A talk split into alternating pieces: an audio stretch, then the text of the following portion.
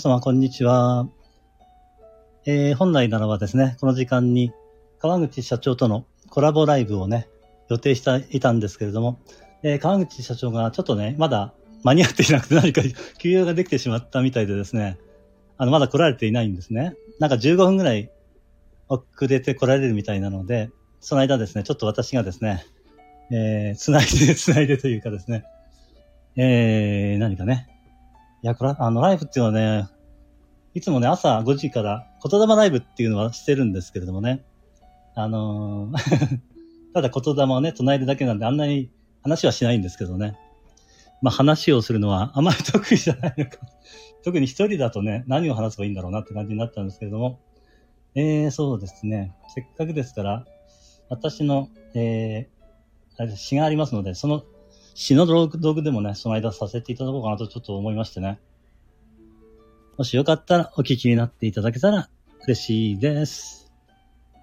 えー、私の詩ですね、最初の、このスタイフにですね、スタイフで配信をし始めて、あの、幸せの循環っていうのがね、あの、瀬野手さんがね、してくださっていて、小さなハッピーを束ねてっていうね。あ、朝子夏美さん、こんにちは。ありがとうございます。あの、本来はね、あの、川口社長とのね、コラボ、えー、コラボライブの予定だったんですけど、ちょっとね、川口社長遅れて、なんか休養ができてしまったみたいでね、あの、遅れて来られるので、その間ね、ちょっとね、あのー、何かね 話しようかなと思って。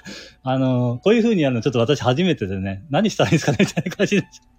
朝5時からは言霊ライブっていうのでね、言霊唱えることはしてるんですけどね。あの、自由に話してくれて一番苦手なんですよ、俺ね。なかなかね。ということで、あの、詩を、詩の朗読させていただこうかなと思ってるんですけどね。どうなんでしょうか。あ、ナツさん、こんにちは。ありがとうございます。えーとですね。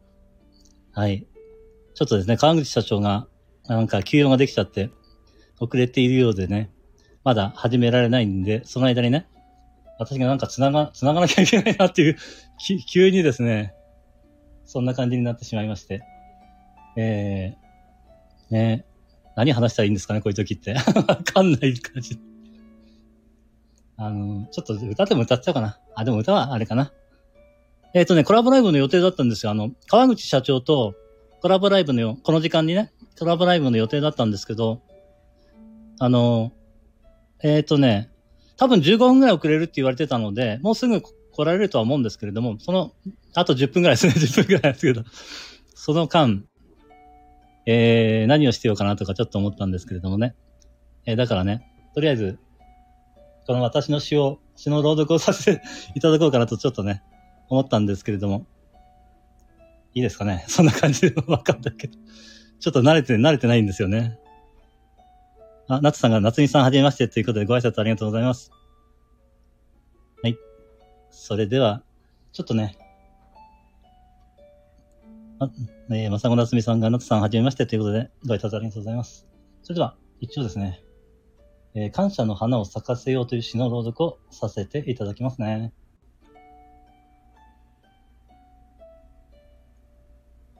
感謝の花を咲かせよう。作一郎。感謝は宝石のようにキラキラと輝いている。感謝は花火のように美しく、すべての人の心を魅了する。感謝を感じたとき、人は理由のわからない涙を流す。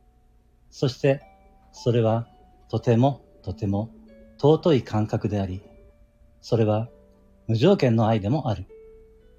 感謝を感じたとき、人は生きている素晴らしさ、宇宙の広大な神父に、畏敬の念を抱く。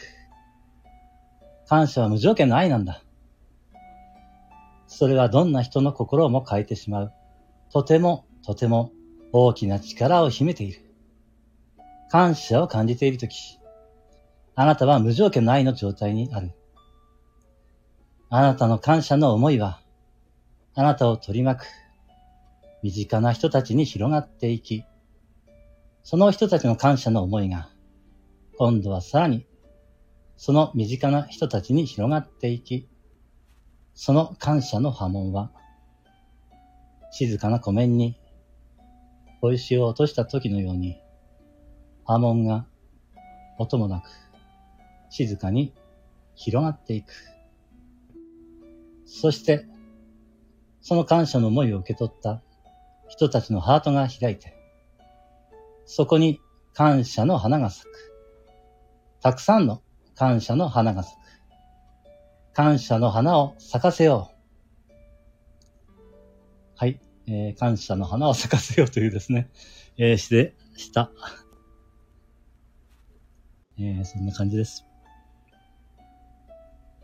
えー、先ほどから続きだと、えー、まそご夏美さんが、紅白に出られるんですね、ということで。で、夏さんが、そうな、そうなんです、ということで。で、また、こ夏美さんが、夏さんが、頑張ってくださいね、ということで、その夏美さんが拍手を、パチパチパチパチパチパチパチパチパチとたくさんくださっております。夏さんが、夏美さんありがとうございます。収録は済んでいるので、当日を迎えるだけです。ということなんですね。なるほど。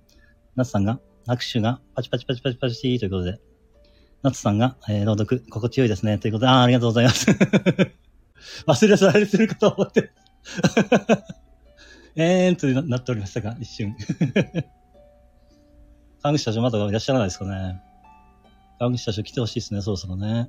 今何時ですか ?2 時39分だからもうそろそろいらっしゃるかなと思うんですけどね。うん、どうしましょうか。うん、もう一つ、もう一つ朗読しちゃおうかな。もう一つ朗読しちゃおうかな。時間があるみたいですので。次はですね、私の2作目の作品で、命の願いという詩があるんですけれども、えー、こちらの詩のね、朗読をさせていただきます。命の願い。命には願いがある。その願いを叶えるために、人は何かが足りない、満たされていない、という体験をする。そして人は、その穴を埋めようと、あらゆる行動をする。その体験を避けようとする人。その体験を克服しようとする人。それらの行動を通して、あなた独自の様々な能力が磨かれていくことになる。そしてそれがその人の強みになる。だがそれはその人にとってあまりにも当たり前にできることなので、それが自分の強みであることに気づいている人はあまりいない。何かが足りない。満たされていない。という体験を何度も何度も繰り返していくことで、その能力にさらに磨きがかかっていく。そして、命が成し遂げたいことに、その能力が役に立つようになっている。本当は、すでに人はそこに生きている。ただ、そのことに気づいている人はあまりいない。そのことに気づけたとき、自分がしていたことが、命が望んでいることをしていたことに初めて気づく。その時、人は自分のしていることに内側から湧き上がる喜びや充実した気持ちを感じる。それが命の願いだ。その時、命は輝き、踊り出す。人生が喜びのダンスになる。だが決して困難や苦難が消えるわけではない。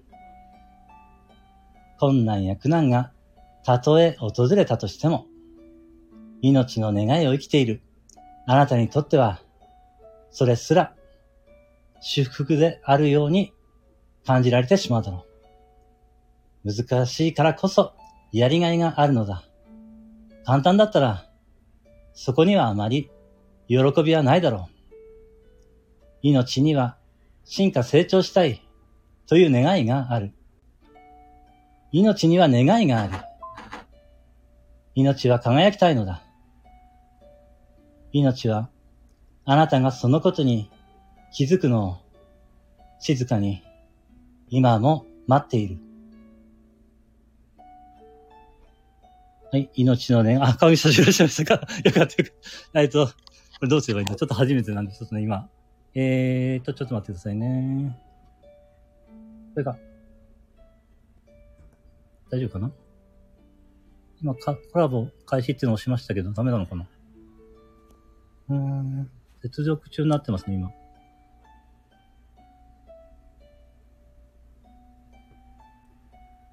ハム社長入入れそうですかね？一応今招待したんですけれども。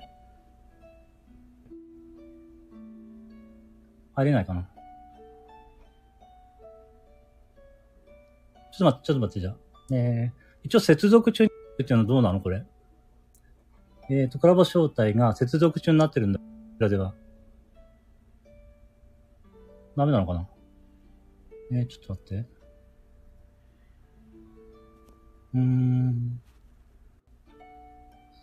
入れない？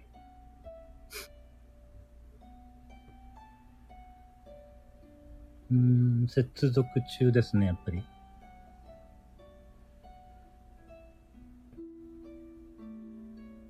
はい、社長。あのー、えー、っとね、どうすればいいんですかね？